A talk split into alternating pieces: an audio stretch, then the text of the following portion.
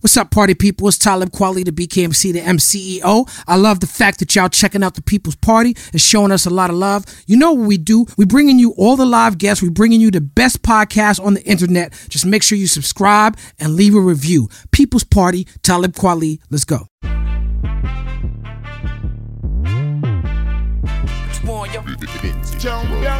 What we done started. Look at what we done started. This the People Party. Party people on the place to be is the BKMC Talib Kweli. I am still at my secret trap house somewhere on earth, hosting the People's Party from remote fly locations. I want to give a big, extra large shout out to my wonderful, lovely, thoughtful, talented co-host Jasmine Lee. Give it up for Jasmine Lee in the place to be. What up, Jasmine? Yay! What's up? How you feeling? I'm feeling great. Good. Just had myself a nice bagel. A nice bagel. Okay. Mm-hmm. That's the New Yorker in you coming out? Yes, with cream cheese, baby. Okay. Well, I'm glad that you're excited about your bagel. I'm excited about today's guest. Today's guest is one of the most exciting guests we've ever had on People's Party. This is one of the most influential, inspirational people in my life as an artist. He put together one of the most defining bands of the 20th century. Mm-hmm. As a solo artist, he's released so many albums, like 13 albums, I think. He's got so many classic songs. He's a producer whose talents have been sought out by everyone from Carlos Santana to Shakira to Whitney Houston. His influence today is everywhere, from Young Thug to Beyoncé. His style, his energy, it's changed the course of hip-hop. It's changed the way we talk about hip-hop. And on top of that, I just find this man to be a very sincere human being, one of the hardest working men in the business. This is the man who's responsible for the score. I think the score is like triple diamond right now. And as somebody from Brooklyn, which is a Caribbean community, this man put it down for his Haitian brothers and sisters. He is a rapper that really represented Haiti to the fullest. The king of the carnival. Give it up for Wyclef Jean in the house. What? What up, family? What's up, Wyclef? How you doing? Man, listen, if I was giving you an introduction, I think it would take like 3 hours, just so you know. When I got the call, I was just so excited. I mean, you know how much of a fan I am of yours. I got a chance to not only perform with you at times, but have conversations with you. And I think you're one of the most influential human beings on the planet. You know what I mean? Respect to you. Respect to you, brother. One thing that I need people to know about Wyclef going in is like what you just said. We've had a lot of conversations between you and I. We performed together. Yeah. And you are responsible for over 100 million records sold. You are a huge global star.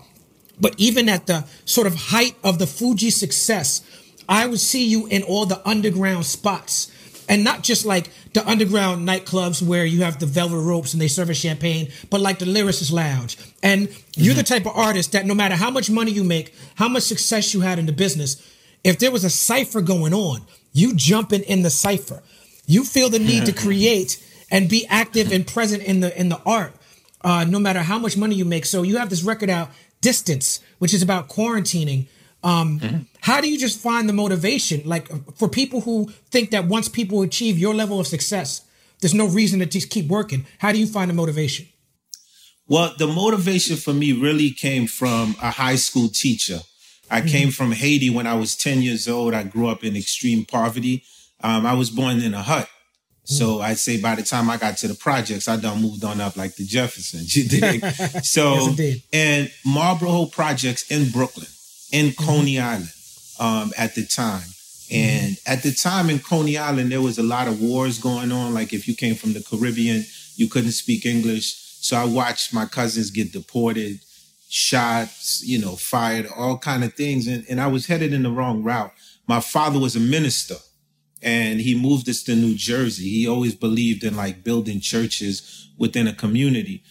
But in the church in the hood, what was good was like every week there'd be a new instrument. You know what I'm saying? And then, so we the church band, me and my brothers and my sisters. So if the organ come in, we got to figure out how to play that. The drum come in. So I said by the time I was 16, I had like my hands on like 10 different instruments, like just self-taught. But to your point earlier, the reason why I got into hip hop was because I didn't want to get killed, right? Because, you know, I'm really zoed up, like for real. Like, I was that kid when I came from Haiti and I stood on the roof of Marlboro Projects. I said, one way or another, I'm going to get my mom out of this. You know, and when I tell you to watch my cousin, one of my cousins got gunned down in front of Erasmus High School.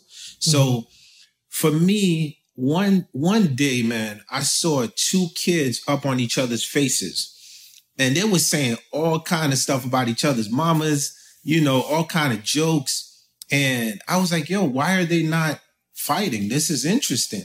And my man was like, yo, this is battle rap. Like you could just joust with words and, you know, gangs go home and everything's fine. It's like breakdancing. So I was like, you know what? I'm going to learn this. And so I learned how to battle rap at a very young age, just so I wouldn't have to fight as much. And I'm trying to find a way out. And so by the time I'm 16, I'm in Vellsburg High School. I'm in an auditorium and I'm playing piano, just doodling with the piano. But I got my Bubble Goose on, my Scully. And the music teacher comes in and she goes, where did you learn those chords? And I was like, I could just hear them in my head. And she was like, close your eyes. What do you see? And I've never read sheet music in my life. And I was like, well, in the left hand, I could see the math. I see 1 5. I don't even know what I'm talking about. And I was in the right hand. I see 1 3 5. So what I did was I was learning theory in reverse. So, you know, as the Asiatic, there's things that we naturally know without knowing. And she was like, you're starting jazz tomorrow. And I was like, I am not starting jazz. I'm going to be a battle rapper. And she was like, and I'll never forget. She was like, do you know how much money they're going to pay? You're going to have to pay somebody after you do your music. And then they got to write the sheet music for you. And I was like, how much? She was like, $25,000. I was like, what? Where do I sign up? And that teacher at a very young age, what she taught me was the music of business was to learn all aspects about it. Right. So a lot of us come in the industry wanting to be on the radio. A lot of us come in, and then once you're not on the radio no more, you feel like, oh, it's my career's over. A lot of us come in more wanting to be famous. So with the Fugees, when we was coming in, the ideology was like, let's be a band, right? And, you know, when you look at the Rolling Stones and the Beatles and different bands, once you a band, the love for a band is different. So I would say I just loved all aspects of the game. And I always tell people, I really ain't want to be famous. What made the Fugees incredible, and people don't talk about it, was the Fugees was like Stax band. And what that mean was there's a lot of names you hear about, but there's names that you don't hear about. So I want to clarify this on your podcast, which is very, very important that I state this. John Forte.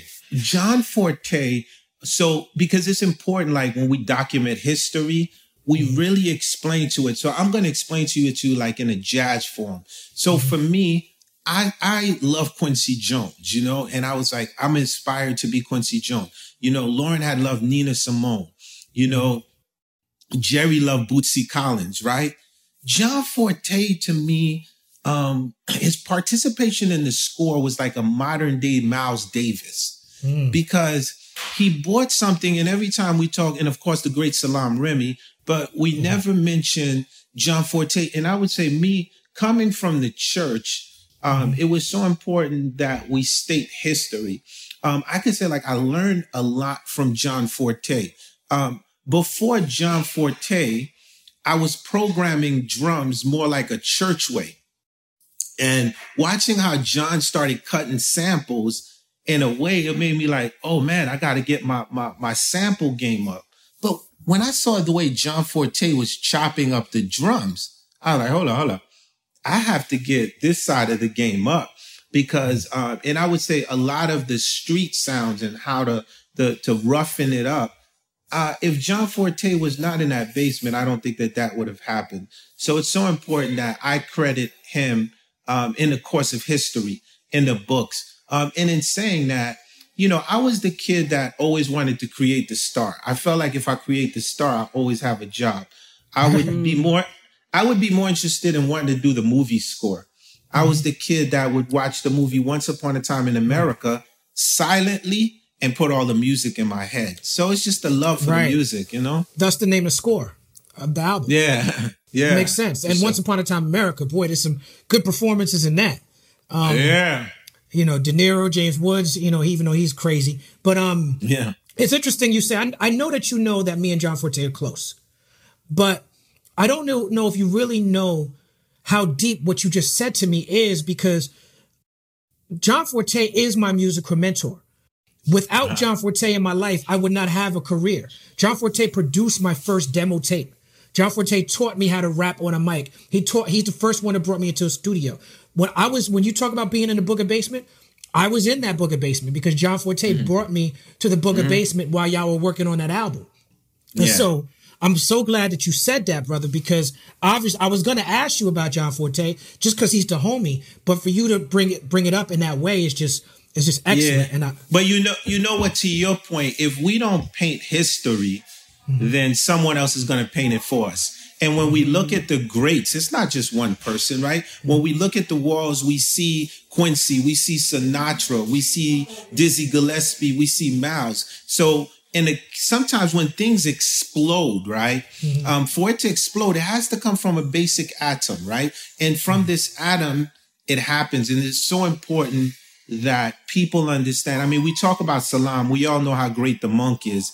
But within the space of Salaam, it's so important that people understand. John Forte, grab the mic and we'll sweat this way. Yeah.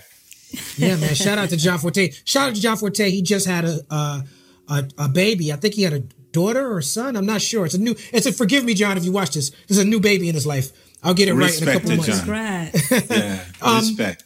Now, Clef, earlier you were talking about, you said you were zoed up. For people who don't know what that means, can you break that down? Well, first of all, I want to give a big shout out to Makazo, who's doing a double life sentence in prison, and I feel like he's a political prisoner. And I say that because when you look at the situation with Pablo Escobar, and after Escobar passed away, there's a dude, if you watch on Netflix, I think his name is Papi. He was a soldier for Escobar. And the way he got out, he said, I was serving the president, you know? And at the end of the day, I feel that at the time that Mac went in, we wasn't talking prison reform, you know? And the idea of really looking at the cases and what people go in. So within the States, the way that someone would say a Crip is a gang or a Blood is a gang, which I totally disagree with, I call it tribes. And at the end of the day, understanding who Tookie is, you know, one of the leaders of the LA Crips. Yeah. Yes. But having a chance to spend time with Nelson Mandela and understanding Mandela's wife at the time, petitioning so Tookie wouldn't get the electric chair. It makes you understand the level. So for me, when the sense of saying like I'm zoed up, it means like, you know, the zo is a word that means bones, like to my core. Like I'm revolution up, you know, I'm revolutioned up. You know, the principle comes first. The character comes first before anything. So when you see me at the Grammys, and I would not go on unless I had a Haitian flag. And the reason that is at the end of the day, you know, we know how many people bust their guns on Flatbush. But that day, if you look back at the Grammys, I'm wearing a Haitian flag. Steve Marley has a Jamaican flag. We wanted to bring a unity with the Jamaicans and the Haitians to stop a lot of the war that was going on. So when we say like we zoed up, it's like saying we Marcus Garvey'd up. You know what I mean? Yes. Yes. And you referenced some of this in Creole in the San Fazi record, right? Yeah. So here you go. And I'm going to say stuff here that no one has heard because I can tell you because it's like the information needs to be in your show. So Sanfizi is a coded record that says telling the dudes on the streets do not walk without their guns, right? So what I was doing, right, was because I came to America and my mama said, once you get caught, you remember, you have a green card, you're going to get deported, right? So I was very, very careful in my messaging, right? So Sanfizi is as hard as the warning by Biggie. it's the same like message, like who the hell? So, Qui a ici capti marché New York sans fusil? Which Haitian is going to tell me to walk in New York without my gun? Umati, you lying. Because when the dudes catch us, they rob us. And it's after that that the cops show up. So basically, you know, at 20-something years old, I was like, yo, do not get caught without your burner. I didn't want to say that in English because the message was not, I wasn't sending, the message was a cryptic for Haitians at the time that I felt was getting robbed, you know? Yes. Yes, definitely. Now, I see it says, we're talking to you, it says the preacher's iPhone. And you speak about your father being a preacher, and you have an album called Preacher's Son. You're named after a biblical scholar and theologian named John Wyclef. What traits do you feel like the children of preachers generally share that you've seen? I think like the traits that we share is we really like, a lot of people say we're bad boys and bad girls, right? They automatically be like, you don't want to mess with no preacher kid, right? Because we got nothing to lose. Because literally, like, our whole life is constantly, you know, people eyeballing us. Anything we do, they overlooking it. They making it bigger than it is. So we naturally are constantly defending ourselves. You know what I mean? And I would say that preacher kids are very fearless. You know what I'm saying to you? At the end of the day, you ain't going to punk no preacher's kid. And naturally, we have a fear for God.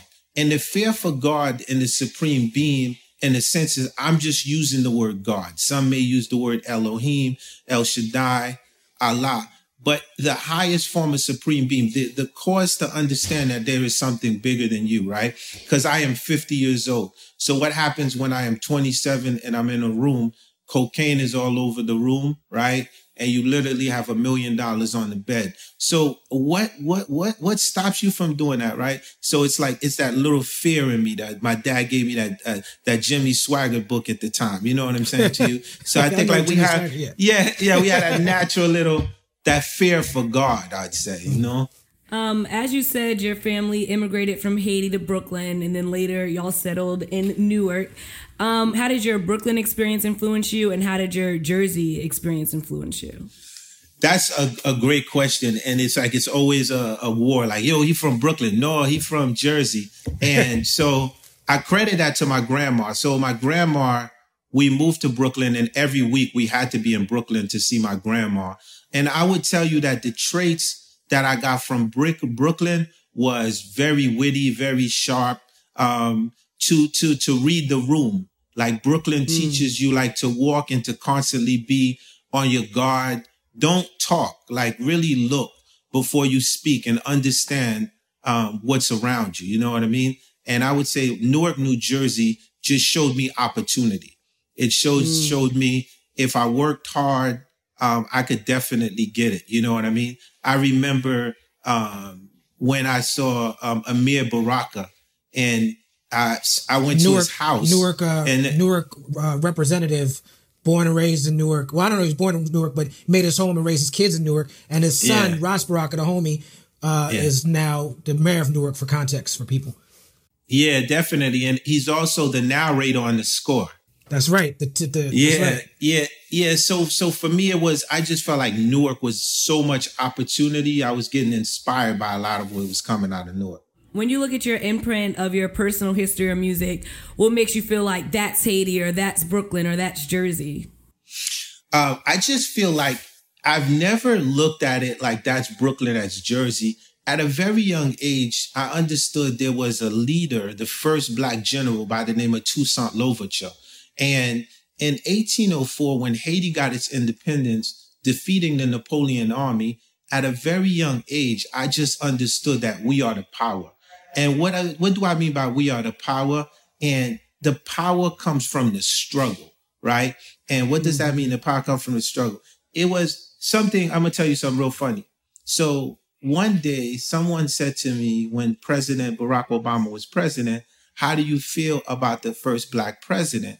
I said, I don't feel, no way. Like, I'm used to it because where I'm from, all I know is Black presidents. It only makes sense that he's the president. You know what I mean? So for me, I would say that understanding the revolution of 1804, it makes me understand like who we are as a people, as a unit. I don't put no separation with me and you. The only separation they did was when they put us through that water coastline, and it put you in one place and me in my one place. So like I'm in a booger basement and I'm doing Ready or Not. I sample Enya. Enya lives in a castle in Europe, right?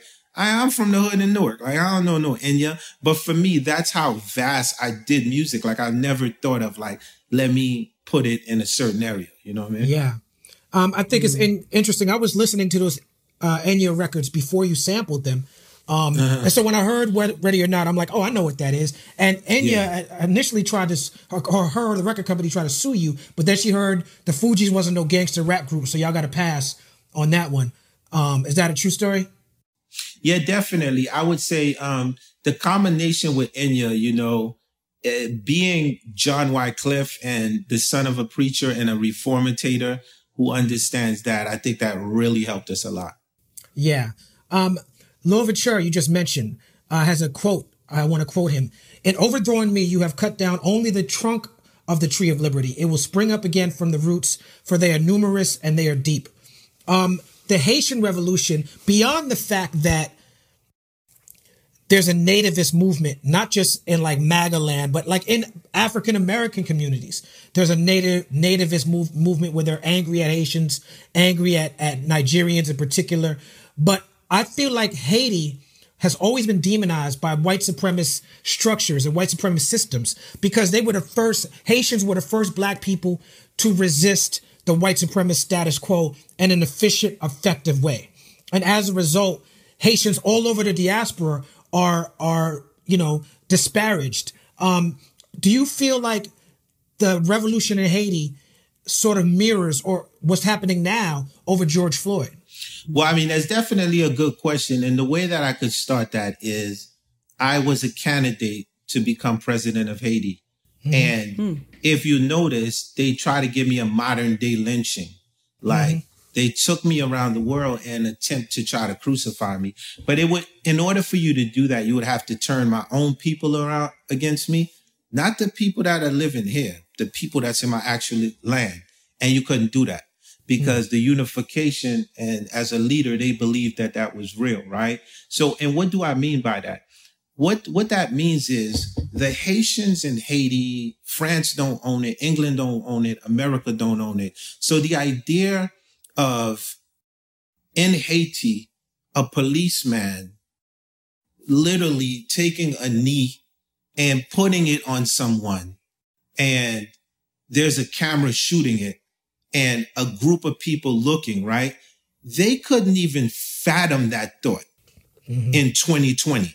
The policeman would have ended up in 33 shred pieces because the idea of, and this is why they demonize us, because at the end of the day, when you have people that believe in real revolution and people should not be oppressed. And the idea was, what happens if the Haitian comes to America and we build that ideology? So what they do is they suppress us in many ways. Another way is they use the idea of voodoo and create a movie called Serpent and the Rainbow.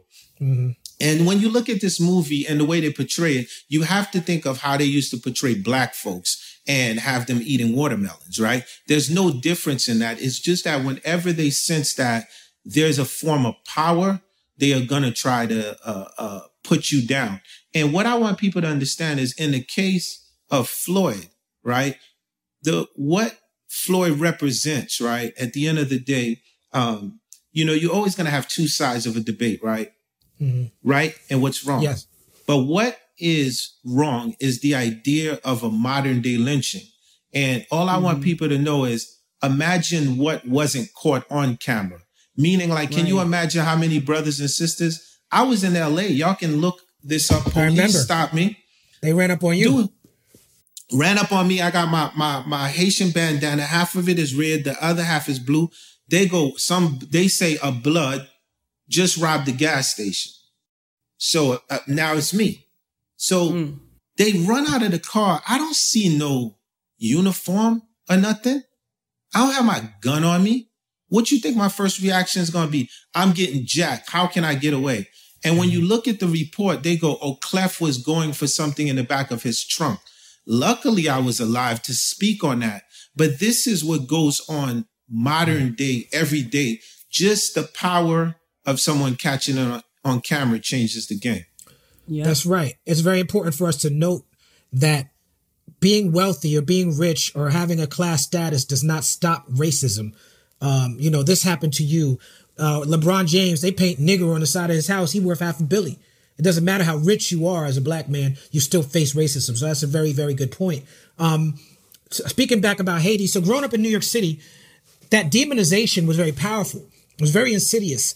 And it started in our communities first. I grew up in a Caribbean community. Haitians were demonized in that community by other Caribbean people. I grew up around Haitian people who were ashamed to say they were Haitian. They would pretend they were Jamaican. Now, you spoke about being on the stage with you and Stephen Marley and how he had the Jamaica flag and you had the Haiti flag and the tension. I've heard you speak before about the tension between Haitian and Jamaican communities and other communities, particularly in Brooklyn, in Flatbush. I remember the jokes, the HBO. I think there's a rapper out now, I forget his name, who took that, a Haitian rapper, who took that HBO Haitian body odor and made it a mixtape. You know, so I think it's good for people to flip those images. But how important was it for you and Pras and to change that image? Because I think we can all agree that after the Fugees dropped, the Fugees releasing as a group and becoming a famous group changed the narrative and changed the paradigm for how people treated Haitian people in these communities. I mean, definitely. I would say anybody that knows me knows from the gate. Whether you're talking to Mona Scott, talking to Shaquem, you could talk Kango Kid, the original. Yeah. Yeah. Like, for me, like, it's just when I was looking how the West Coast represent, and I was like, look how Dr. Dre and Snoop is putting the coast on the line. Like, when I saw, like, what y'all was doing in Brooklyn, like what Jay-Z was doing in Brooklyn, all of that inspired me. And I was like, I'm going to make Haiti fly. Because at the end of the day, we are fly. And then I was like, I'm going to make Haiti fly, not for me, but for the next generation to come. The same way when Toussaint was in a dungeon, he said, do what you do with me. The seeds have been planted. I didn't know what reaction I would get while I was alive, right? But I knew that the next generation, when they are to come, because, you know, we didn't have Michael Jackson, right? We didn't have, it was like, Wyclef literally the first Haitian on that kind of plateau to sell all of those kind of records, right? So what can I do with that? So now a young kid who's like 7 or 8, he's like, I got Wyclef Jean, right? That's his version of a Jay-Z, right? Of a kid who's like from a certain, that's his version of Talib Kweli. So at the end of the day, what we did was, I was very conscious of that at a very young age because, fam, when I tell you how many of us is deported, how many of us got killed, how many of us wasn't. So the movement for me was similar to Bob Marley and Kingston. It was like, I never looked at music like I'm just going to sing a song. I do music every day. Like, I don't think of here's an album, I'm about to do music, because I know that the music is supposed to move people as a cause. So for me, that unification, nothing beats that. And I think that the world is better. Brooklyn is better. Jersey's better. I think that whole movement, it unified the entire Caribbean a little more. Yes, it did. Translator Crew was your first name. That became the Fugees, which was to, take back the power from the word refugee, which was used as an insult to aimed at Haitians. In 45's America, we're still seeing refugee as a politicized term. How do you feel the president has treated refugees and immigrants in this country? Well, I think that bigger than the president, right? Because as a man that has ran for office, what I always tell people is we always speak of the president, but I want to speak of something bigger than the president.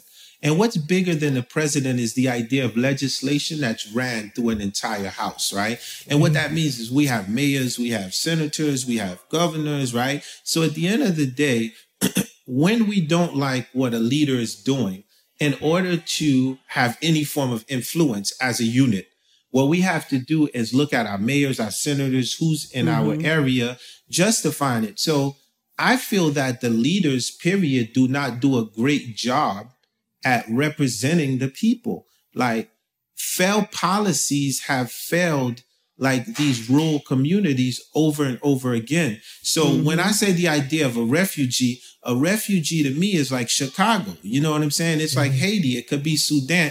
It's the idea of a failed state, right? But more so than the people that you call failed, how did we fail? We failed through these policies. So what I want everyone to understand is The Art of War is a good book, right? Because you have to understand distraction is very tricky. And I feel a lot of what's going on is as we screaming and we assume that we're putting fire out on one side, there's another door and they run it right through us. And I think that in order to prevent that, have you ever went to a community where they want our votes and you literally sat and asked somebody from the projects, what's a Democrat? What's a Republican? It's like at the end of the day, I feel that we have so much teaching to do within our communities. And I think that comes from leaders that we appoint, because presidents come and they go. Every 4 years, every 8 years, they come and they go. But these leaders we put inside of our community, we have to be really sure that they're affecting real change moving forward. I want to pivot back to music for a second. I have a theory that Puffy's for the children, but Wyclef is the Puffy for the underground. Because I feel like you, or especially on the score, you repurposed classics that we knew and hits that we knew. But Puffy would repurpose these hits and rap about champagne and partying. You would give us familiar samples in the production, but rap like from the voice of an underground rap dude, like you rapping in a cypher. You know, I just recently listened to Letter to Cannabis. Yes. I feel like you reached out to Cannabis and wanted to work with him because you recognize him as a pure MC. You understand the battle culture. You were inspired by Ruckus. You put Pharoahe Monch. You used Simon Says and put Pharoahe Monch on your record, like at the height when you was rolling out. Can you talk to me about how you were influenced by the underground and that Ruckus aesthetic?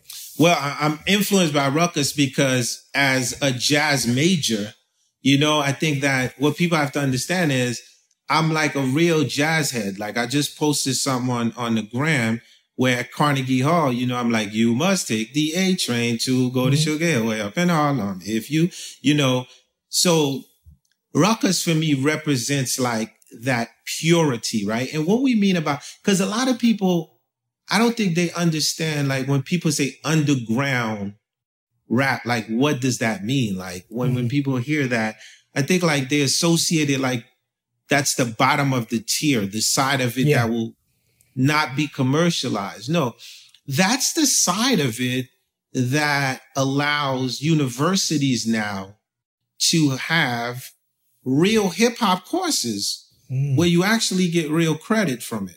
So the best way to explain to you is Thelonious Monk, when alive, he was playing all kinds of things, even after studying a structure of institution, he would always break the mold. And the actual party that decides, you know, who's great and who's not at the time, they didn't think Monk was all that, you know? That's right. And now Monk is what we study in all of the schools. So the idea of the best way I can explain underground rap is Shakespeare literally took the English language and has defined it. And he put it into a way where we call it the Queen's language. So what underground rap does is it takes the language of English and it spits it back out where each community now has their own language. And for me, it's so important that people understand that and don't associate it with like, oh, to be underground, They put you in a space of like, that's because you can't go commercial. No, because, you know, we've seen a lot of what's from the underground rises to a level of commercialism. But when you're from the underground, it literally means like you from that school of jazz and you could take it anywhere. You know what I mean? If you ain't from the underground, you can't take it anywhere, you know? Yeah, man. Me and Mos Def, when we did Black Star, we saw ourselves as like Miles and Coltrane, and we saw ourselves in the jazz aesthetic. And to quote Mos Def, he said, I tried to speak the King's English, but caught a rash on my lips. So now my chat just like this. That speaks to what you're just saying. Yeah. Of course, the genius. Fuji La, the first single off the score, starts with, "We used to be number 10, but now we're permanent number one." How did you know that the score was special? Well, I knew that coming from a hut in Haiti and getting to Brooklyn, one thing is when you want it, you must believe it and speak it, right? Mm-hmm. The power of hip hop is so strong. I don't understand people. People have to understand the power of words, right? Mm-hmm. So we see words like painted in all of these weird like Hollywood movies, right? So when the legions is going to a fight, right? Can you imagine the head of the legion? These people are going to their death. And he's like, "Yo, tonight we all are going to dine in Hades," right? Right. And everyone's like, "Yo, it's going down." That's the power of words. So the key is, I believed it and I felt it. And at the end of the day, if you go through the course of hip hop, this is a question you ask so many rappers. How did they know that? All the way to, you know, you've seen lyrics where a rapper's going to die and he predicts how he's going to die. And he dies like that. So for me, this is the power of words. And I say we can't underestimate that. I'll tell you the cool thing about Fuji La, which you do not know. Mm-hmm. So shout out to Fat Joe. So Salaam Remi, one of the monks, had that beat for Fat Joe. And Fat Joe was going to record the beat. When we went in the studio, we heard the beat. So we hijacked Fat Joe's beat. So Fuji La is originally for the great Fat Joe. That makes sense. And Salaam Remi is definitely a monk. I'm glad that you referred to him as a monk, and you also referred to Thelonious Monk. It's not a coincidence.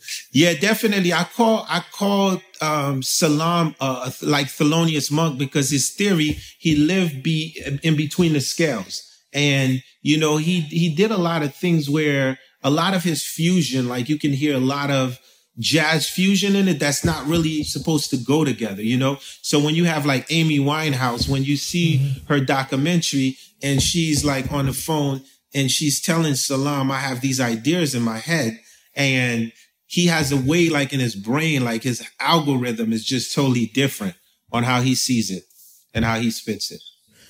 Let's talk about Pras for a second. Now, Pras is your family, right?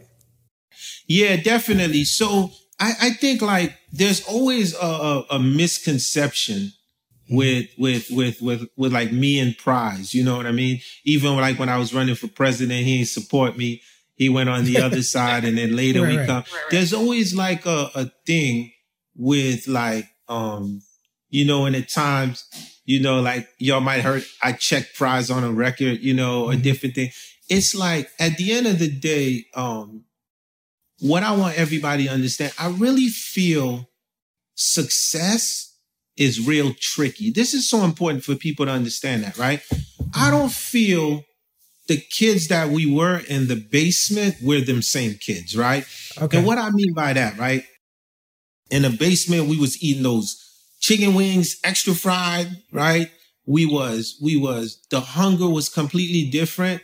Mm-hmm. And as the money started to come, it changes everybody, right? Because when you go from not being able to get on a phone call to everybody wanting to talk to you, right? Mm-hmm. And there's something that people say, they be like, "Yo, I don't understand why they spending millions of dollars per second."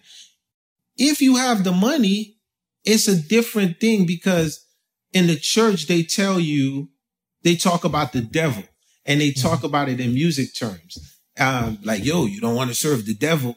And I think that there's a part of Pras, right, that I've watched, you know, from high school to as we grow up, right?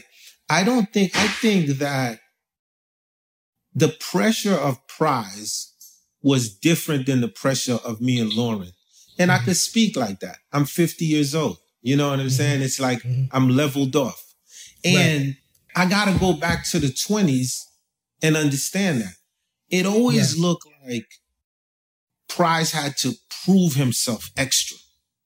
like in a band where you literally have, you know, it always seems like when I look back at it, the pressure that he endured at a young age is different, right? Because do you want to always be, it's almost like they talk about me, they talk about Lauryn, and then when they speak of Pras, it's almost like at times they make it seem like he's irrelevant. Yeah. Right. I mean, it's interesting because that's actually part of the question, because I know that you have to know intimately what Pras brought to the group better than the fans know. And so that's what I wanted to sort of get from you. Like, what was Pras' role to the group? Because when you listen to the records, he had the shortest verses on the records. When you listen to Stay Alive, he says, you know, Wyclef about the tracks, I'm about that tax. You know, when you see the Vlad TV interviews, they ask him questions about relationships, and he's like, I was focused on the money. So the narrative is that Pras was the money man. Is that an accurate narrative? Yeah, I think that me and Lauryn, we only had one focus. Mm-hmm. It was the music, right? And I think that, let me explain to you the best way for Pras. Pras was the executive producer, right? So when he's telling you, look, my focus was the money, right? Similar to so if Barry Gordy says, oh, I found Smokey Robinson and I find Nina Simone, I'm giving you an example, and if I put them together, we could make a trill. You know what I'm saying? So I think that he had that vision, like, yo, if I could put this together, it's going to be huge, right? Because when you like me, all you could see is music day and night. You just moving around, like you all about the art and all about the culture. But I think that the misconception with Pras is that when they look at it, so for example, if someone says, if Pras wasn't around, would they have been a Fugees? Mm-hmm. And the answer to that is no. Right. Because he sort of like came in at a time when he was strategically knew how to move the band. Sort of like, remember like Dame Dash. Yeah. Like Pras had that mentality on how to move the band and certain things we couldn't see because he was focused on business. And that's why I would describe it. He definitely had a love for the idea of music, but I think that, I mean, he even says it himself. Like, you know, he was more focused on the business side of it, right? Because when you really look at it and you look at the entire score and you listen to the parts and all of that, you could be like, for me, I always tell people I was the Haitian Dr. Dre. Mm-hmm. Like, it was like at the end of the day, I was the schemer. Like, I could be like, okay, you're going to do 8 bars. Forte, you're going to come in here and you doing 48 bars. Like, you don't stop. One of my favorite rappers, you know. But at the end of the day, similar to the RZA, right? Mm-hmm. I just knew how to put it together. But I think Pras strategically was definitely more about business than anything else. Now, you mentioned Miss Hill already. We know you're not about gossip, and we never want you to gossip on Miss Hill. But when she was coming off the miseducation of Lauryn Hill and was suddenly one of the most famous humans on earth, did you feel empathy for what she was going through? Yes. Once again, as a 50-year-old man, right? Let me tell you, like, there's things you go back to your 20s and you be like, yo, if I could really do that, I would do it different. You feel me? Mm-hmm. And it's like, at the end of the day, my daughter's 15. You see what I'm saying? It's like you have like I have a different mindset. And they always say, well, if you could go back to your 20-year-old self, what would you tell them, right? So if I could go back to my 20-year-old self, I would say deeper than not just don't mix business with pleasure, but do not fuck with people's hearts. At the end of the day, it's so important to understand that as humans, you know, we do bleed. So it's like, if I could ever say anything, what I would probably say to my 20-year-old self is like, fully understand that. You know what I mean? Like, you're not a player. Like, you're a player for now. But the reality is you playing around is going to cause someone's heart to bleed. You know what I mean? So for sure. Have you ever heard the record I did called Miss Hill? Of course. What's your thoughts on that? One of my favorite joints. I love Miss Hill. One, you know, for me, as someone who understands the art of MCing and how you approach the record and came to it, there's a few records that it reminded me of. One was Big Brother by Kanye. Yeah. And just the idea of like how you know, you approached it in the angle of that level. I definitely love the record. You were inspired by an artist named Bigga Haitian. Is that correct? Yeah, I love Bigga Haitian. And other reggae artists, you developed a sort of dubplate approach to songwriting and matched it with a sound clash approach to stagecraft. When I listen to Wyclef records, the first thing that strikes me is you're telling a story and you're narrating a story. Like you narrate the record, whether you tell us exactly what's going on. You're like, this one's for the club. Here comes Shakira. Here comes Pharoahe Monch. I think the best example of it is Gone to November, where you're literally like, your girl is sitting there. You're out hustling. Here's Wyclef's voice in her ear. I feel like that comes from sort of the dubplate reggae style of making music. Is that accurate? Yeah, 100%. So the idea of dubplate is similar to hip hop. My cousin Jerry Wonder. Mm-hmm. Shout out to Jerry. Yeah. So Jerry is like my big brother. You feel what I'm saying? And so he noticed like my talent at a young age. And he would always give me information, and he knows like I'm gonna come back with some crazy stuff. So he literally gave me a Stone Love Clash tape. Your shows are like Stone Love, brother. Yeah, he gave me a Stone Love Clash tape at 15. And I was someone who used to like watch cartoons a lot and used to love like imitating cartoon voices and also like the Muppet Show. So, you know, Kermit the Frog used to talk like this. I used to imitate Kermit and all that. But in these sound tapes, the guys sounded like these like weird cartoon characters. So it was like, inside of the dancers we move, welcome to our Stone Love, jump, yo, big up on zone. And I was like, yo, this sounds like Courageous Cat, right? It sounds like Courageous Cat. And I was like, right, yo. Courageous Cat and Minnie Mouse, that's old school. Yeah, Minnie Mouse. So I felt... I felt that the most important part, which got me into the guys, was like, I was like, they set up the narrative and it's like telling a kid a bedtime story. So it's almost like what I loved about the record, even if you didn't know what the record was, the way that they set it up, you knew what the record was about. So I fell in love with that. So that is one of, the Wyclef secret sources. So if you watch my show, from how I do my music, how I approach it, I always approach it from how am I going to tell the story before the record even dropped, you know? Yeah. I changed the way that I did my show after doing a couple of shows with you. I saw you on Beast's shoulders, you know, running through the crowd. Shout out to Beast. I saw you, you know, I saw you jumping up and down. I was like, this is like listening to a Stone Love tape. And you know what it made me feel like? It made me feel like, I'm like, goddamn, I'm rapping too goddamn much. I'm like, I'm trying to spit all these verses, trying to do the whole song. Wyclef is in and out. He in and out. He doing dub versions of current hits, all that. Yeah. So I appreciate. Did you watch the Beanie Man and Bounty verses? Yeah, definitely. Beanie, Bounty, my brothers, you know. Yeah, what I mean? Both.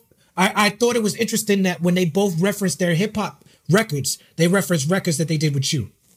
Yeah, those are my brothers. You know, I love them to death. And then, you know, so for us, versus to us, like when we're watching it, it's called sound clash. You know what I mean? Sound clash. That's right. It's a sound clash. So I would say, like, till today, the best verses happen to be Bounty and Beanie. That's right. But I'm saying that because the reason why that's the best is because that culture is what they naturally do. Like, since they come out their mama birth, like, they verses, they constantly, that's why you could see the format. They go against each other. Then they start freestyling 8 bars for 8 bars. Then they go. So for me, shout out to Swizz, Timberland, the entire platform. But once again, it gave a chance for people that didn't know the Caribbean to understand it, you know? Yeah, man, that was a party. I had to stretch before that versus, so I could be ready, and I only almost delivered my baby early. But anywho, have you been approached to do verses? Who do you think would be the right person for you to go against? Maybe Diddy? No, I mean, I was approached definitely, and it's so funny. I have a freestyle that I said, like, you know, that I did, and then they took the freestyle and they put it on verses. Mm-hmm. So I think for me, the person who resembles me the most, like in the background with the studio, that I fully know that they do, is probably like Will.i.am for multiple reasons. Like when I tell you multiple reasons, like my manager was David Sonnenberg, and Jimmy Iovine was obsessed with like, how is he going to get a new Fuji? And then once we left David Sonnenberg, Will.i.am became the new Wyclef for him. You know what I'm saying? Yeah. Will is like a little brother. What I could say, and people don't know, like I produced one of the first Black Eyed Peas records before Fergie got in the band.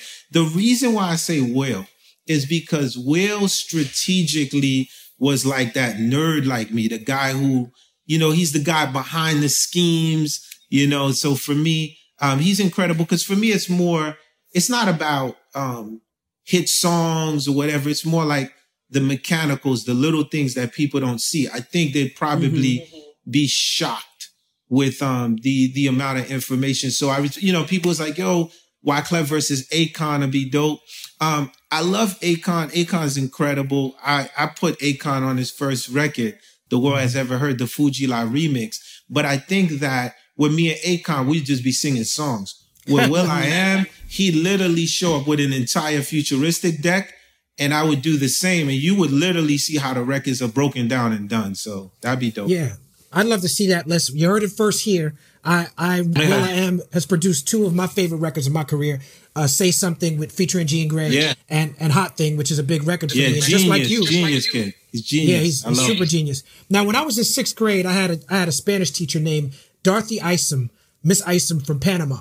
And the way that she taught us Spanish, and some of the Spanish I learned in her sixth grade Spanish class, I still retain. But the way that she taught it to us was through music. And the first song she taught us was La Bamba. And this was 1987. And then that movie came out about Richie Valens, about his journey. And I knew all the words to La Bamba. The next song she taught us was Guantanamera.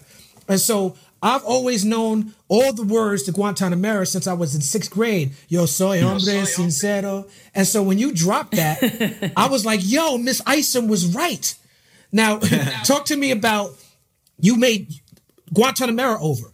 You did The Gambler over. Rest in peace to Kenny Rogers. You did Staying Alive over. I just recently heard a version of you doing Queen, Another One Bites the Dust. And it's crazy because I'm listening to the record and I'm like, yo, how did Wyclef record with Freddie Mercury? Freddie Mercury was dead and gone by the time this came out. And then right as I said it, you said in the lyrics, this is the master reel.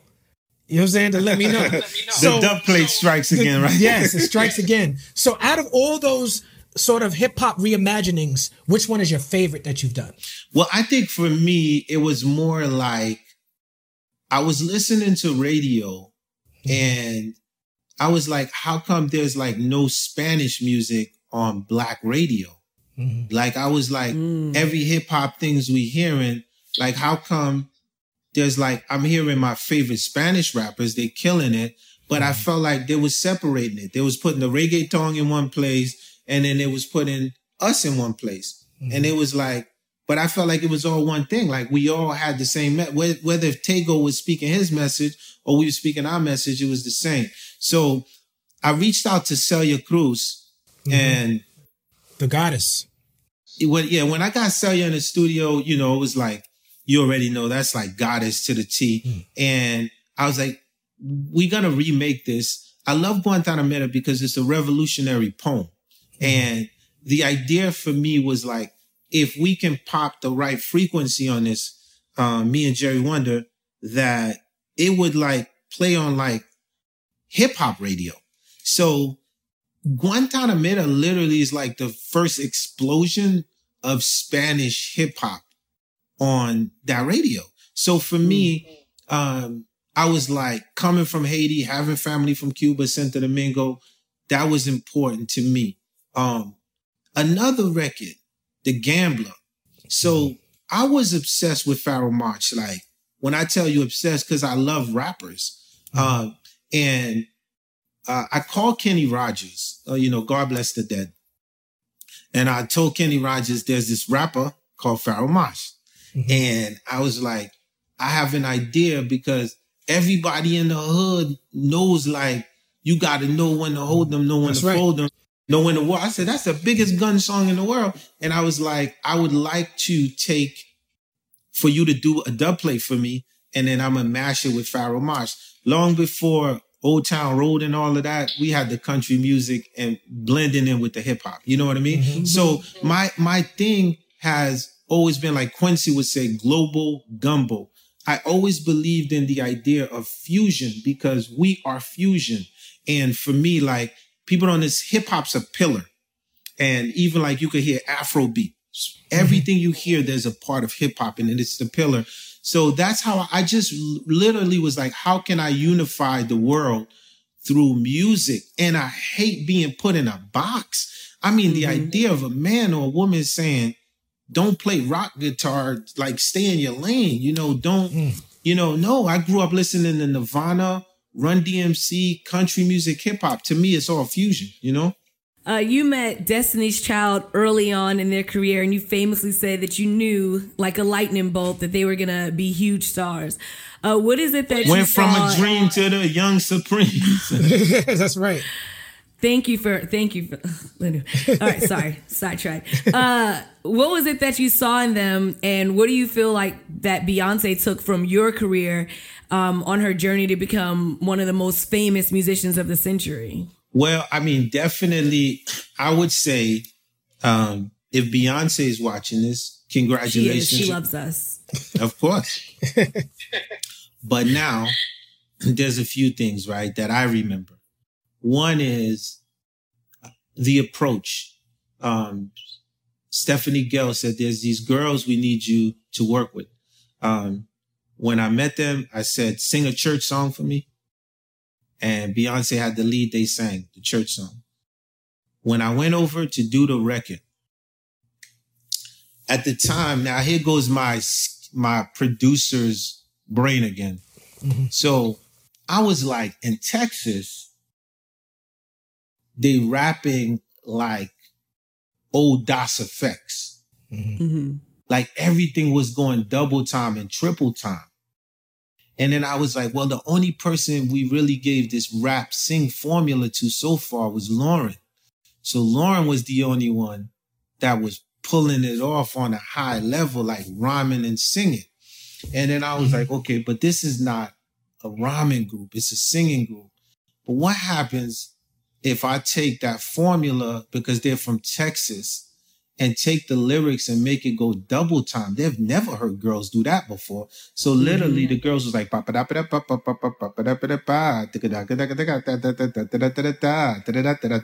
so I took what would be a slow R&B song, and then I put it in a double time. And now I gave them that format, which was like rhyme singing, right? And I would say for me, that definitely was a pillar. It created a new thing. You know what I'm saying? And our job is just, if you like, you plug up an electron. So we're not here to talk about what could have, should have. You know, it's like LeBron's old coach saying, look, LeBron wouldn't have been me if it was. No, the person is already them. So it's like when I saw them, I just felt like all of them was beyond talented, but I just felt like Beyonce and Kelly to me just felt like chosen for other things. Man, so your career path has led you to working with some of the biggest stars in the world. I can't see Shakira, a picture or a video, without hearing your voice saying her name. Hips Don't Lie is the highest selling song of the 21st century. It has 800 million YouTube views. Now, that song was originally your song featuring Claudette Ortiz, right? Dance Like This. And I also heard that it maybe even was originally a Fugees song. Is that true? Well, there's a lot of stuff that I wanted to do with the Fugees that I couldn't do that I ended up doing on the Carnival. right? Okay. Because, like, you know, I'm like a coconut, man. Like, I love making people dance. Like, that's one of my favorite things. Clive Davis, who's one of my godfathers, he was doing a soundtrack for Havana Nights, and he hit me up. Right. And that's Dirty Dancing too, for people who are watching. And if Claudette Ortiz is watching this, I was like, I always push Claudette to sing in Spanish. Like, I'm like, yo, you see, if you mix the Spanish with the, it's going to be, you know, and at the time we have the group City High. City High, right. The original version is called Dance Like This. You can go and you'll hear a version with Claudette singing and killing it soulfully with her style. And I think like 2 years later, Charlie Walk approached me and said that they were looking for a record for Shakira, right? And the good thing about us being like hip hop kids, right? But let me back up. Once again, there was a lot of backlash on my end from the hip hop community when they first heard this record. Let me go back, because they didn't know where I was coming from. I'm a weirdo. So when they heard bam, bam, bam, bam, bam, na, they was like, yo, man, that's Lord Tariq and Peter Guns, man. Like, he didn't. And I'm a huge fan of Lord Tariq and Peter Guns, but that sample is way before that. That's way before, yeah. They sampled that record. That's right. But you know, like my background with Latin music, we talked about that. So for me, when Shaki got on the record, what made it different, right? As a producer, we can write, but it's like a movie, a Quentin Tarantino movie. Depending on who the cast is, it can go like this to just exploding. And I promise you not, when Shakira said Hips Don't Lie and the video came out, it just made the record believable. You know what I mean? It made the idea of like, you was like, yeah, this person's hips really don't lie. The way they move. Those hips are telling the truth. You know? I would be belly dancing. And then I love the energy. And I would say Shakira brought an energy in the studio. And we went back, reworked the record with a lot of sounds coming out of Colombia. You know what I'm saying? And then when I say, you know, it's the Haitians and Colombians, you know, I think that's sort of like what spawned that record, the combination. Sometimes you can write a great record, but if the cast ain't heavy, 10 years later, another group can come and do it and still blow it up. You know what I mean? Yeah. Yeah. That goes back to that dubplate thing as well.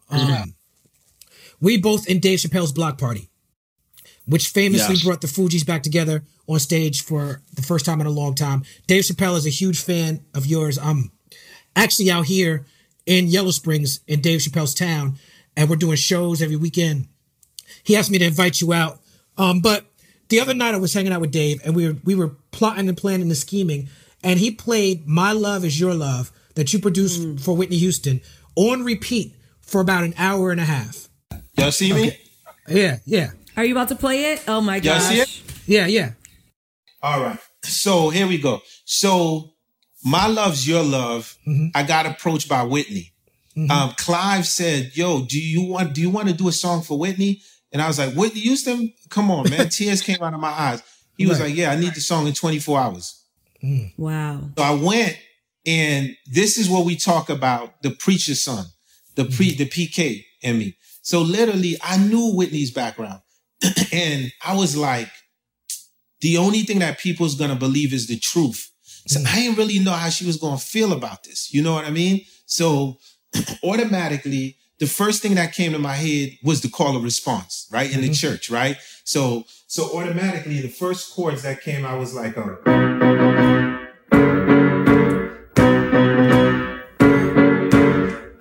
your hands, y'all, it's all right. It's all right. Because I was like, okay, the call and respond. And now the second part of the song that came to me was like, what is the first line I could say?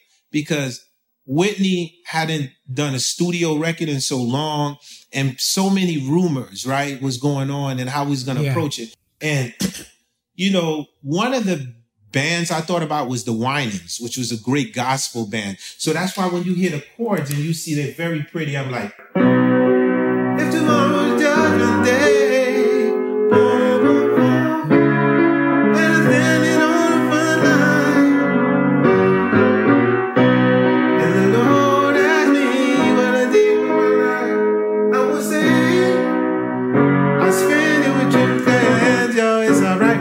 So the most touching thing about that record, and sometimes when you do record, people hear it and they don't understand it's a frequency. Mm-hmm. The record, when I'm in the studio with Jerry, I see Whitney's relationship with her daughter. Let me see. And you made me go to the piano. Right? So yeah, I'm glad it was there. Yeah, I see Whitney's relationship with her daughter, and it's the most beautifulest thing. And I put the microphone, I take the mic, and I put it in front of her daughter, and I say, "What you just told your mom?" And she was like, "Sing, mommy." Now, Whitney don't know what I'm going to do with it. You know what I'm saying? Right. So I take it dubplate style and I hold on to it. And Whitney goes and she sings. Now, keep in mind, I'm in with the whole family. Mm-hmm. Now, here's a few secrets on this record. I have Bobby Brown also doing background. Okay. I just never told nobody. Right? So for me, what was amazing, and when people's like, "Yo, you going to the studio? Are you sure you're going to be able to control the session? It's going to be the whole..." Fam, this record in the course of history. So like when Dave keeps playing it back, right? There's something called energy because we just hear the records. Like, why do we keep playing Bob Marley and over again? There'd be this whole other energy that be channeling that. So for me, seeing Whitney in that space and watching how she loved her family, for me, was the most incredible thing when I saw that record come to life. It's beautiful, brother. Beautiful. Also, speaking of Dave, on Block Party, you sang "If I Was President" to them kids. And I've seen you on the road before the Block Party sort of develop that song and sing it with your guitar. It was so powerful, so sincere. Then, as you've mentioned, years later, you ran for president of Haiti. Would you ever do it again? And how has your experience been going from calling for social change to trying to be a person who actually enacts it through running for office? Well, I think for me, besides losing my father, that was probably one of the hardest things. Mm-hmm. You know, in my country at times, I was called the gang leader. Mm-hmm. They said, you know, it was called drug dealer, all kind of stuff. They didn't understand how I could control the coastline and control all the gangs on the ground. Mm-hmm. And I think till today, they still trying to figure that out. Mm. Well, I come from them. I'm a child of the soil. Mm-hmm. And I think if I learned anything about politics was they felt like I was a populist. Mm. Like at the end of the day, the movement that we had was so strong before I even got in. Mm. They infiltrated and used every form of power to get me out. And at the end of the day, would I ever run for president again? I ran for president because I felt like we didn't have a leader at the time. My job is to work with government. I'm a private sector guy. I believe in job creation. That's what I would love to do in my country. Bring 40,000 jobs, bring 50,000 jobs. Build education structure, build schools, right? Mm-hmm. But I tell you this, whenever I feel like there's a void, I'm going to always step up. Because at the end of the day, if my leader, Toussaint Louverture, died in a dungeon trying to make things better for us, I can't just sit back and watch my people fall and I don't help. So I'm a constantly... like represent. I mean, you guys see me on Oprah, tears in my eyes. Like they made memes of me. Like, you know, you do know like what it takes to make a man cry. Like I'm telling you, like I'm surrounded 25,000 kids ready to move. I'm telling you, more guns than the military. And they say, "Yo, why the tear?" And I said, the tear came from, if you seen what I saw, if you seen a mother with a baby in her stomach, just dead on the ground, pregnant, dead on the ground. If you saw a young kid ready to die and he seeing you, and right on the floor, he calls your name. And now I got to walk over to him. This is different than we on the block, dude, pull up. We know what's going to happen. This is a different kind of death. He goes, Clef, you know I love you. You my hero. And I said, I love you too. And he says, how do I look? And I know he's about to go. So now, which some of us have had this experience, it's no joke when you got to be the transport of having someone leave to go to the other side. It's no joke. And he says to me, can you sing me a song? Sing me Yele. And I start to sing Yele, Yele, Yele, Yele. And I feel him leave. I said, if you too seen that, you would shed a tear too, because the greatest thing we have as human beings is when we could realize that we are in the likeness of God and in G-O-D. And then so for God to show me that within his presence, for me, it let me know my role. It let you know your role. It let all of us know our roles. You know what I mean? Yes, I do. Thank you for sharing that. Yele Haiti didn't go as planned.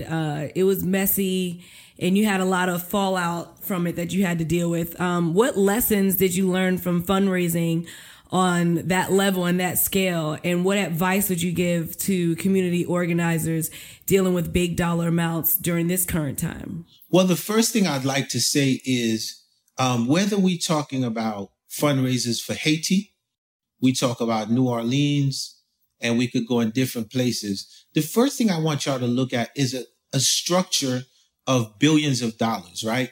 So let's back up. So they said that Wyclef Jean stole $16 million from his own foundation, right? So now let's back up by how much money was given to Haiti. So the first part of the structure is, I love you, my daughter. The first part of the structure is billions of dollars went to the Red Cross. Where's all that money? Mm-hmm. The second part of the structure is there was all kinds of funds that was set up. Like, so my boy Bill Clinton had a fund with George Bush. That was one fund. We can go with continuous. I could keep telling you all these funds, right? Mm-hmm. Not one conversation about this all the way up till today. Where's all these billions, right?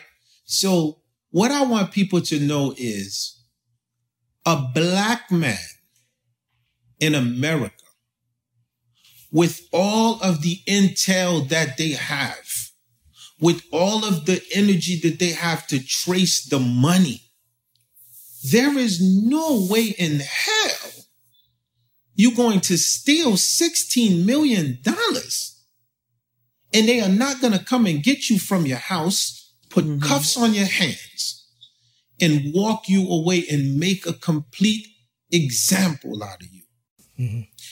Now, what I want y'all to notice is the minute I went back into music and I went back into my world and I stopped talking about politics in one way, you don't hear nothing no more, do you? That's right. So is this your way of putting a nigga in his place, right? So what I want y'all to understand is, first of all, Marcus Garvey, infiltration happened. That's right. Black Panther, infiltration happened. Martin Luther King, I seen him marching, they was spitting on his face. Preachers even said he was using the NAACP to fund his own thing. Then later, they changed their minds. What I want y'all to know today on the show is when they said I did this, I wrote a complete article to show where all of the money went and send it to all of the papers. How come not one printed it? That's not the story. Right? How come not one printed it? Right? So So what I want y'all to understand is it made me stronger, and I'm not going to be a nigga that's going to stay in its place. Mm-hmm. And what it does is, in the fire, when you go through the sacrifice, you learn and you understand how to move forward. So what I want y'all to do is, in moving forward, just be more vigilant, like be more diligent. When they say so-and-so did something, always look at the backstory. So as we move forward now, we are constantly giving kids scholarships in schools. We do not plan on stopping to help Haiti. We're focused on how we could bring job creations back to our country. And like I said, for me to be on my 2 feet and my 2 hands and have survived this raft, it was no joke. Yeah, you're right. I mean, I fundraised for Ferguson, and I raised $100,000, and I knew, I saw what you was going through, and I was like, no, they're not gonna do me like Wyclef. They trying to do that brother dirty. Like, I'm gonna make sure that, and even with me crossing all my T's and dotting all my I's and being upfront and transparent, I was still accused of stealing that money. Yeah, but to your point, so let me tell you something. Mm-hmm. Red Cross, mm-hmm. do you know how they look? Do you know their face? Mm-hmm. Do we know who they are? Mm-hmm. No, we don't. No, we do not. Right? Who is it? Who is it? So who do you have to excuse? With us, it's different because literally artists and celebrities put their face. It's like they tie a face to it, and this is what they use to do what they do to us, you know? Yeah, you're right. Now, you've been relevant as a musician even through that whole thing. As you said, you're so relevant, you're able to go try to do that and then come back. Yeah, it was crazy. It was crazy, though. Yeah, so you came back to the music world, but while that was happening, your impact was still felt. Tell me about how you felt. I know you have a good relationship with DJ Khaled. How did you feel when you first heard the Santana cover of Maria Maria, Wild Thoughts with Tori and Rihanna? And also, where's Product G&B? Great question, man. So I would say, like, when I came back from Haiti and saw everything that they was doing, the first thing I did was I went to Sweden with my little brother Avicii. Oh, man. That was my next question. Yeah, and I call Avicii the Viking gang. You know, like we used to always say Viking Mafia, Haitian Mafia. And I went because I went to find myself again. And what I mean by that is, as musicians, as poets, as authors, it comes a time where, dude, I really thought I was going to be the president. It didn't happen. I'm like, what am I going to do? Like, come back. I had no purpose in singing no more songs. Like, it makes no sense what I'm going to do. There was no plan B at the time, right? No plan B. So I go to Sweden because I heard this Wake Me Up song. Great song. And I love the energy. Spend time with Avicii. And we ended up making an entire album that I don't know when it's going to come out, but it was called like Winter in Stockholm. Mm-hmm. In this process, though, we wrote a song that scored the World Cup anthem again. So not only did I write one World Cup anthem with Shakira, and it's hard to write World Cup anthems, it's billions of people. So my first comeback was outside of America. I wrote the big anthem that ended up being performed in Brazil.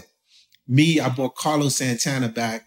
So that sort of like helped me understand that, okay, you have a chapter 2 going on, right? Mm-hmm. So for me, when I came back to the States,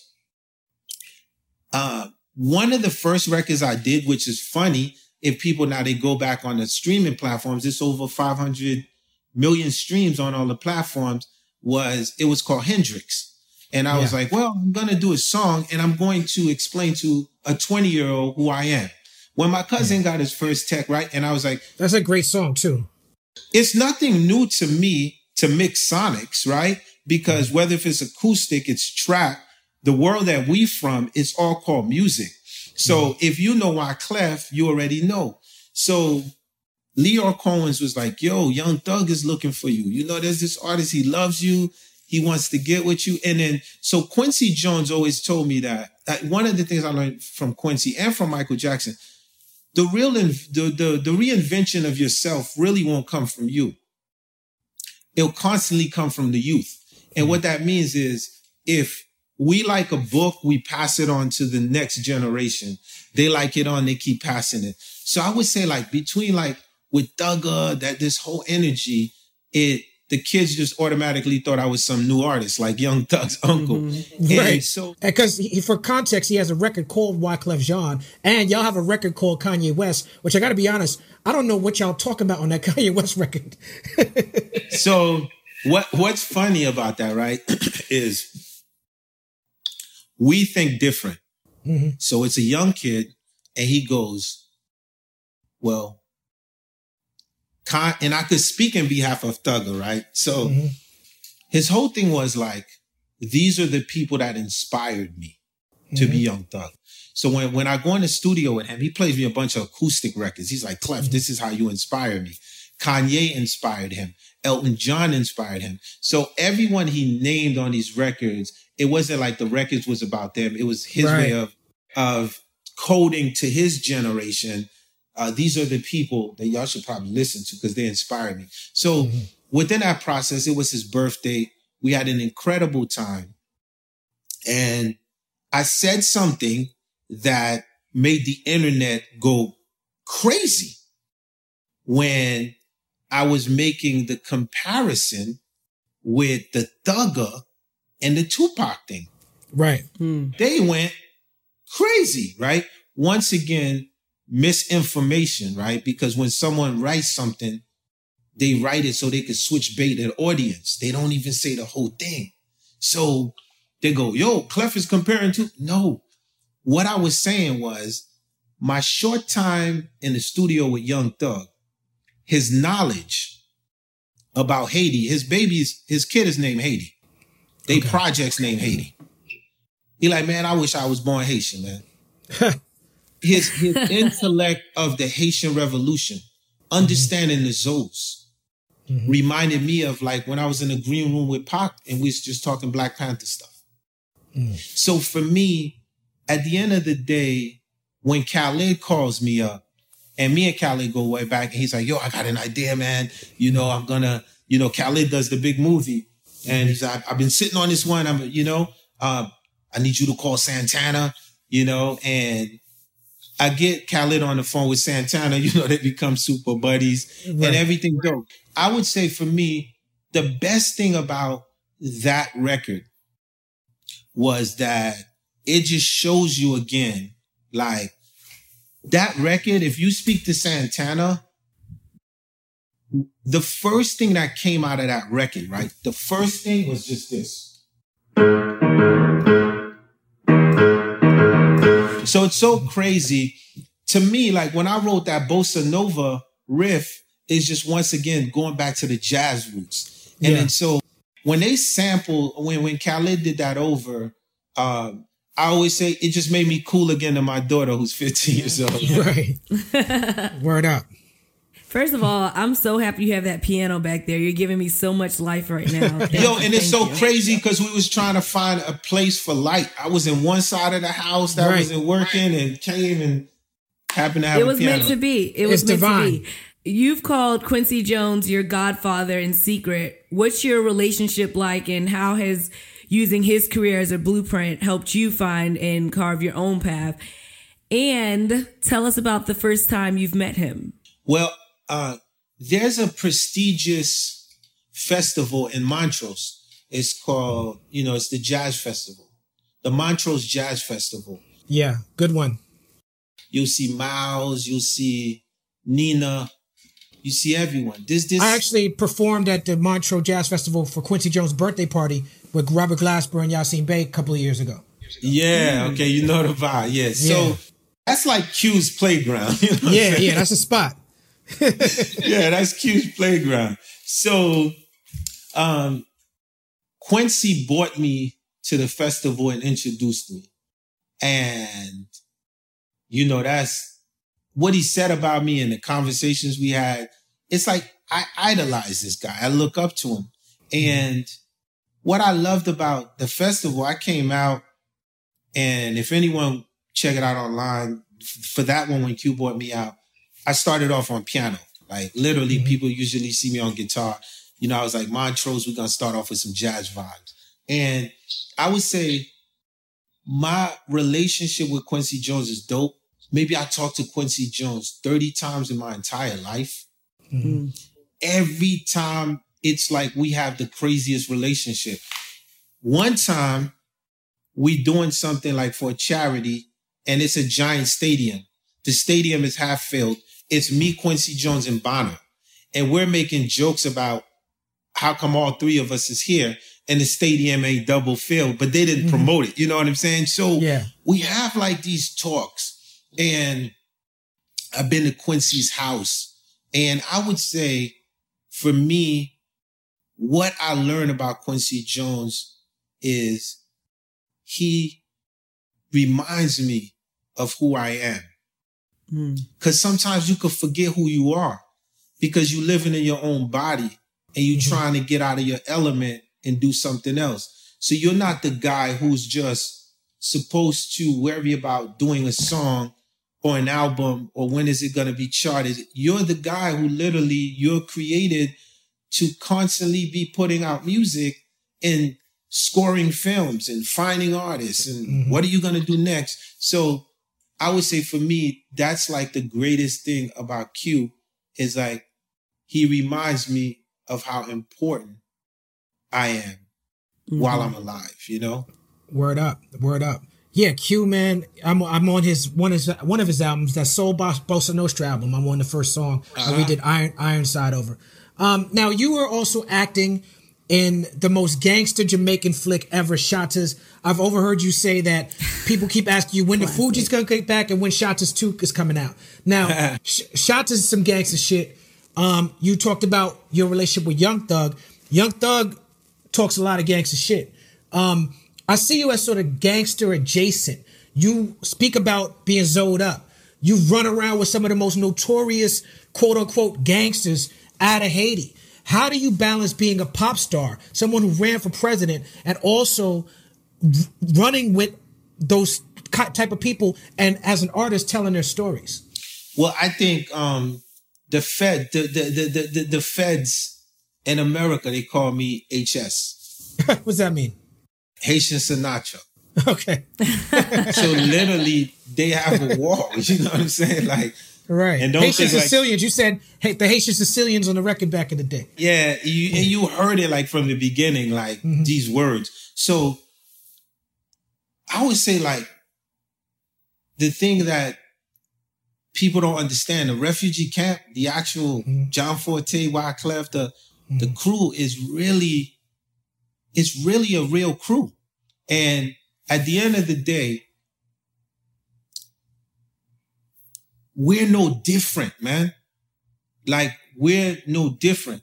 If I am to be on your show right now and to tell you that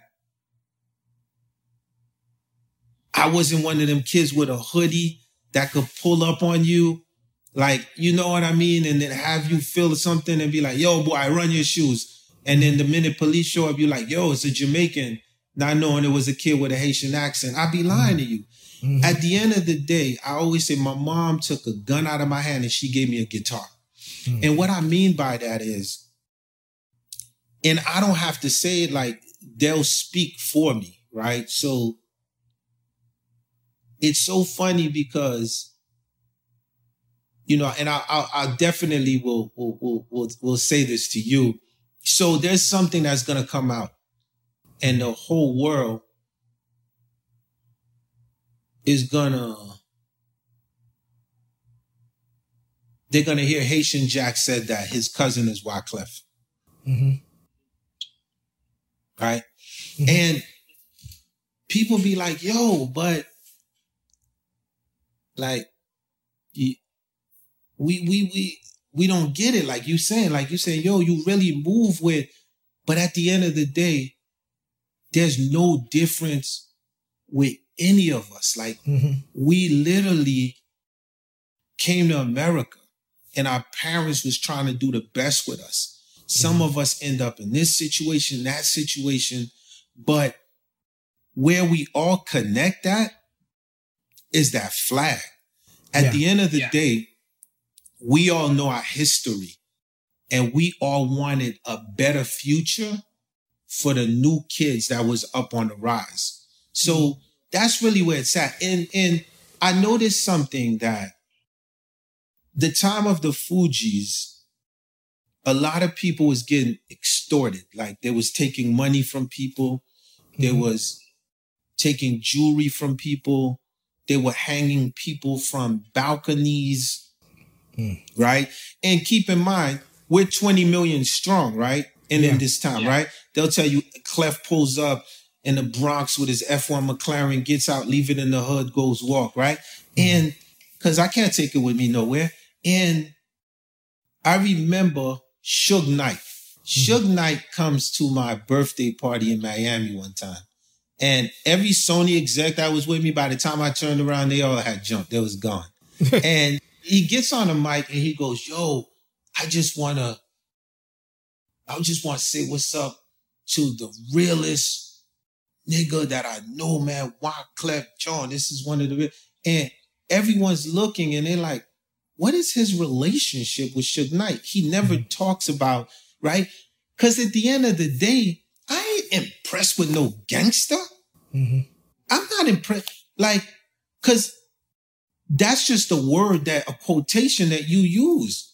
That's right. We men and men discuss conversations as men, right? I don't fear death. It's coming regardless. So at the end of the day, I think that the level of respect and the maturity that has got us this far is I encourage all of the young youth to be a leader of your circle, right?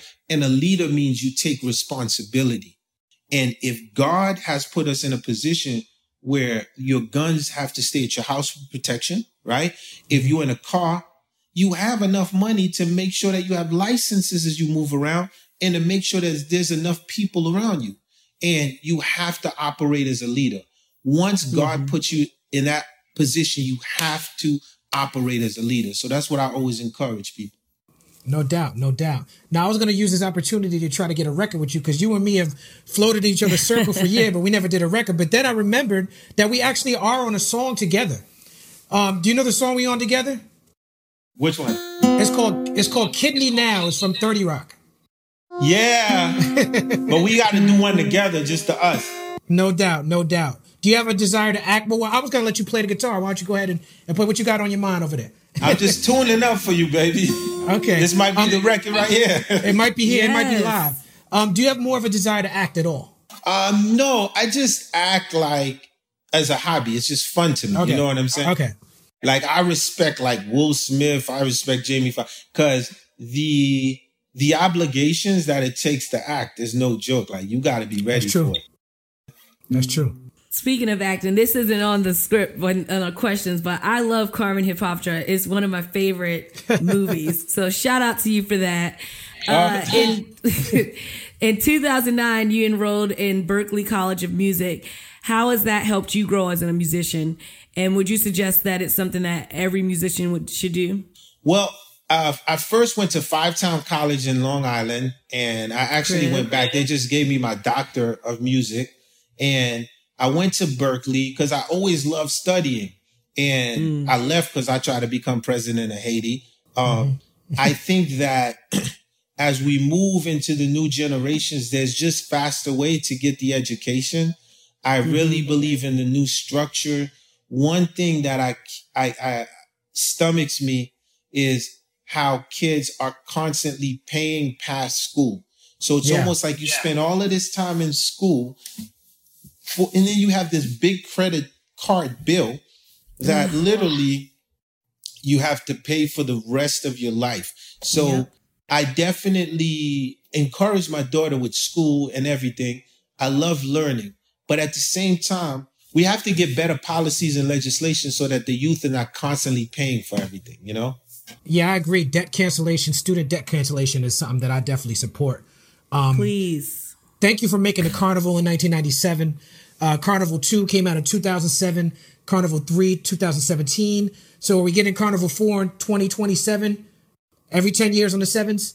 Man, I don't even know. But I would tell you what I'm most excited about is the future of the youth. So Carnival, my company Carnival, we raised $25 million for my company. It was in the Forbes for my new publishing company. And what I'm excited about is signing the future of what's coming out of Africa, the future of what's coming out of the Caribbean and the rural areas throughout America. And you were a pioneer in that space with the Proud to Be African record, with the Afrobeat stuff that's going on.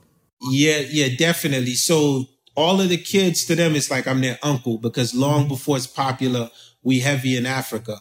But I like the idea of not just making money, but the idea of what are you going to do about the future? Because we good. You good. I'm good. We good at the end of the day. Our kids is going to be good. But the generation to come, if we don't set them up, then we fail. So that's the concentration. Right. That's right. Wyclef, you've given us so much of your time. I just got a couple more questions, and I thank you in advance for your time. One of my favorite artists is Nina Simone. Me and Miss Hill share that. I consider Nina Simone my musical godmother. You covered a record recently that Nina Simone made famous, Nikita Paz. What made you want to cover that record? Neme Kite Pa is one of the songs that my mother used to sing to me at a very young age. The original version was from Jacques Brel. And it's like, don't ever leave me. And so it was one of them songs when my mama was sad in the kitchen. I would make her smile. I would put on that, Neme Kite Pa, like do my Nina Simone impression. You know what I mean? So, of course, I'm obsessed with Nina Simone, just like y'all, 100%. Speaking of that, I am going to send you an artist. Okay. Her name is Hannah Higgins. Okay. By way of Bermuda. And that's all I'm going to say. Okay, I look forward. New generation is not playing. The new air that I see coming out there, when you're looking for the music, at times, she reminds me of Nina. She's obsessed with Nina Simone, of course, and also with Billie Holiday. So I heard that Maxine from Perfect Gentleman is now a medical professional in the cannabis industry. Is that correct? Oh, yeah, definitely. And like, once again, we go back to that soundboard thing. Everything that I write is real. You know what I mean? Maxine was a real. Last year of high school, Vellsburg High, we had the go-go joint right around the corner. You know what I'm saying? And I used to go clean up because I was a little younger. And the conversation with Maxine, it happened. It literally, I was like, what you doing here? You feel me? And Maxine today, yes, is a medical doctor. Shout out to Maxine. Word is bond. Now, you self-describe as an audio engineer. And you've recently been working on a new coding system for audio. Can you explain to people why the compressed MP3 is maybe not the best way for people to hear sound? And what's your vision for how we can listen to music in the future? Man, that's such a great question to all of my audio geeks that's out there, right? I feel like... Shout out to my engineer in the back. His ears perked up when he heard me ask this. Big shout out to all the engineers. I think we need more space. I think we need more space in the sound. So the person who was very advanced was Michael Jackson. He had a record that never came out here, where they did it through what's called binaural. So I want everybody to remember this word, binaural. So when you're listening to like Pink Floyd, The Wall, they're using like these binaurals. So DJ Khaled, when I did his headphones, I'm the one who tuned the algorithm for DJ Khaled's headphones. When you talk to him, he'll tell you about that. So literally, I feel like the new form is like we need more spacious in the music.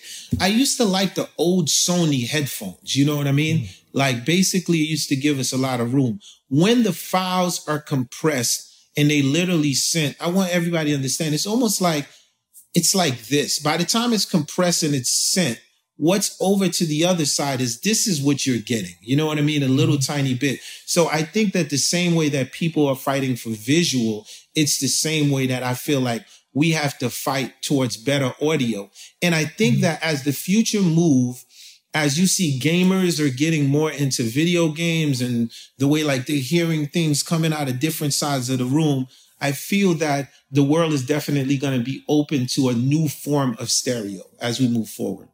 No doubt. I'm excited about the work that you're doing in that space. And I think that creatives have to do the work in that space. For sure. Now, that's our job. Yes. You said a quote that resonates with me a lot. You said, "I understood that to be 7 years ahead, it's all about fusion." Now, my father used to listen to a lot of fusion jazz records back in the day. There were a lot of Donald Byrd records in my house back in the day. And I know that Donald Byrd got back on the road with Guru, and us in the hip hop space, we appreciated what Donald Byrd was doing. We were sampling his music a lot, but those jazz cats were not fucking with him the same way they weren't rocking with Thelonious Monk. His music stood the test of time. What do you think is the next wave of fusion that you see coming? Well, I think that a lot of the fusion is going to come from Africa and South America. A lot of like where we're going in the next 7 years. As you can see, the Afrobeat is definitely not slowing down. And the fusion of trap, the origin of like trap, along with it coming from Atlanta, right? The origin of that sound is a complete fusion of everything, right? So when people talk about, I mean, once again, if we define the basic word of hip hop, right? We can't say hip hop without saying jazz fusion, right? Yeah. So let's start with the origin. Jazz fusion translate into everything. So basically a fusion is a mixture of sounds that's put together. And once you're done, it literally sounds like one thing. So as we move forward, we're noticing that Afro beats is doing that, right? We notice that certain parts of Latin America is doing that.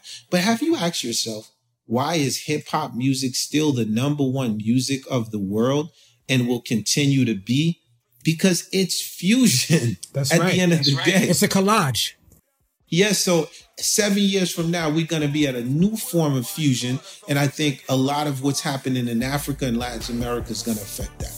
Man, this is powerful, brother. Ladies and gentlemen, Wyclef Jean has joined the People's Party. Give it up.